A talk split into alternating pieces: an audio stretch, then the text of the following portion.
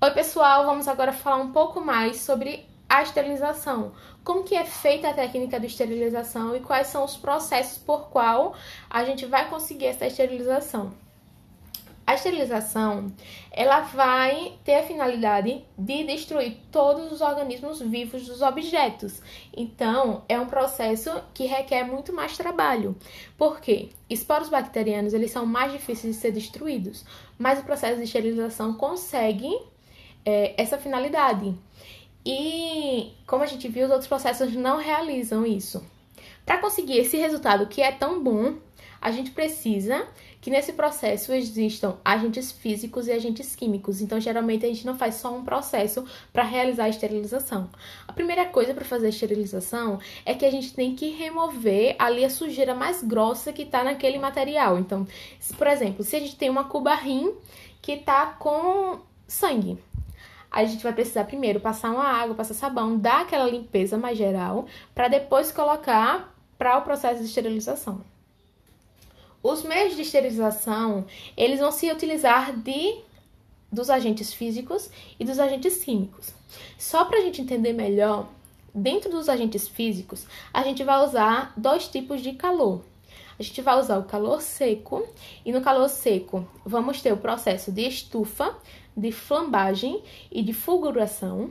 No calor úmido, a gente vai ter o processo de fervura e o processo de autoclave. E dentro ainda dos processos físicos, a gente vai ter as radiações, que podem ser radiação alfa, radiação gama ou os raios-x. Para os processos químicos, os agentes químicos utilizados são desinfetantes. Então, vamos falar mais especificamente de como é feito aí esse processo de calor seco dentro dos agentes físicos. O calor seco é quando os micro-organismos são carbonizados ou consumidos pelo calor, aí num processo de oxidação. Então, dessa forma, nós podemos usar uma chama para esterilizar, que vai ser a flambagem, e a eletricidade por meio do que? Da fulguração. O aparelho que vai ser mais comum usado para a esterilização pelo calor seco é a estufa. A temperatura dela é, interior vai ser controlada sempre por um termostato e essa temperatura ela vai variar aí entre 160 graus a 170 graus, durando aproximadamente duas horas e vai levar à destruição dos micro-organismos de todos, inclusive os esporos. Esse processo de calor seco por meio de uma estufa. O outro processo de calor é o calor úmido. No calor úmido, o que, é que a gente vai ter? A gente vai ter um processo de fervura, que ele não é muito empregado hoje em dia na prática, porque o processo de fervura ele só chega a 100 graus. E já é conhecido que alguns vírus, como os vírus da hepatite, eles podem resistir a uma temperatura de 100 graus até 45 horas. Então ele não vai ser tão eficiente. Mas a gente tem outras formas. A gente tem o vapor sob pressão. O vapor sob pressão, ele é realizado pela autoclave. E a autoclave, ela vai agir através da difusão do vapor d'água, que vai para dentro da membrana celular, que passa ali água por osmose, e vai começar a hidratar o protoplasma celular produzindo aí várias alterações químicas dentro do microorganismo e levando ele à hidrólise e coagulando mais facilmente o protoplasma sobre a ação do calor. Então a gente tem aí a pressão e o calor atuando juntos.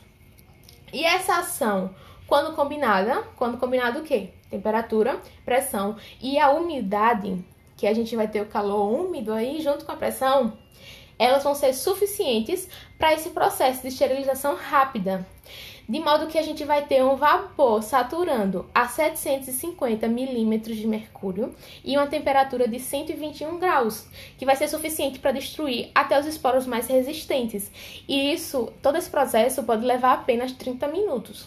Essa combinação, ela vai ser mais usada nos panos nos panos de meios bacteriológicos, em soluções salinas e instrumentais, que não são de cortes. A gente pode ter para agulha, para seringa, para vidraria, entre outros materiais.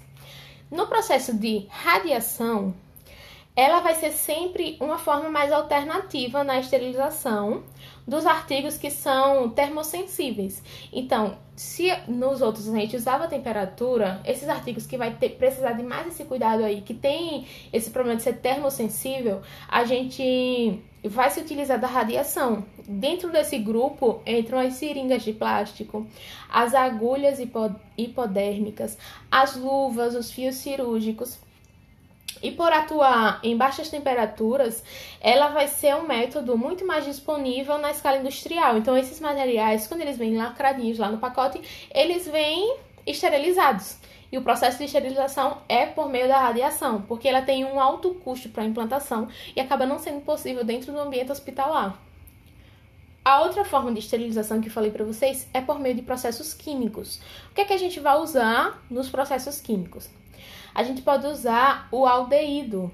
O aldeído ele é um agente químico que foi já autorizado pelo Ministério da Saúde para ser realizada essa esterilização e a gente conhece com o nome de glutaraldeído a 2%, que associado a um antioxidante vai passar aí de 8 a 12 horas para realizar a esterilização.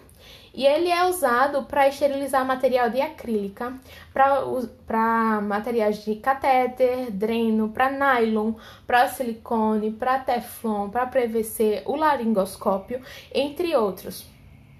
O formaldeído ele vai ser usado na forma líquida ou gasosa. Para esterilizar, ele passa aí cerca de 18 horas. E a gente tem também o paraformaldeído, que são em forma de pastilhas e vão ter uma ação esterilizante na concentração de 3 gramas por 100 centímetros cúbicos de volume dentro do dentro de um recipiente. E o material ele vai ter que ficar aí por umas 4 horas e também vai levar a temperatura. Ele vai passar aí um, por 50 graus aproximadamente. Então, gente, esse é um pouquinho do processo de esterilização. É pouco comparado a todo o processo completo. Vocês têm aí a CME, CME, CME para conhecer, que é toda a estrutura que realiza a limpeza dos resíduos, que realiza essa esterilização. Então, eu aconselho que vocês estudem ainda mais sobre o assunto, né? conheçam um pouco mais e vocês vão ver isso dentro da, da própria disciplina da faculdade. Então, até o próximo módulo.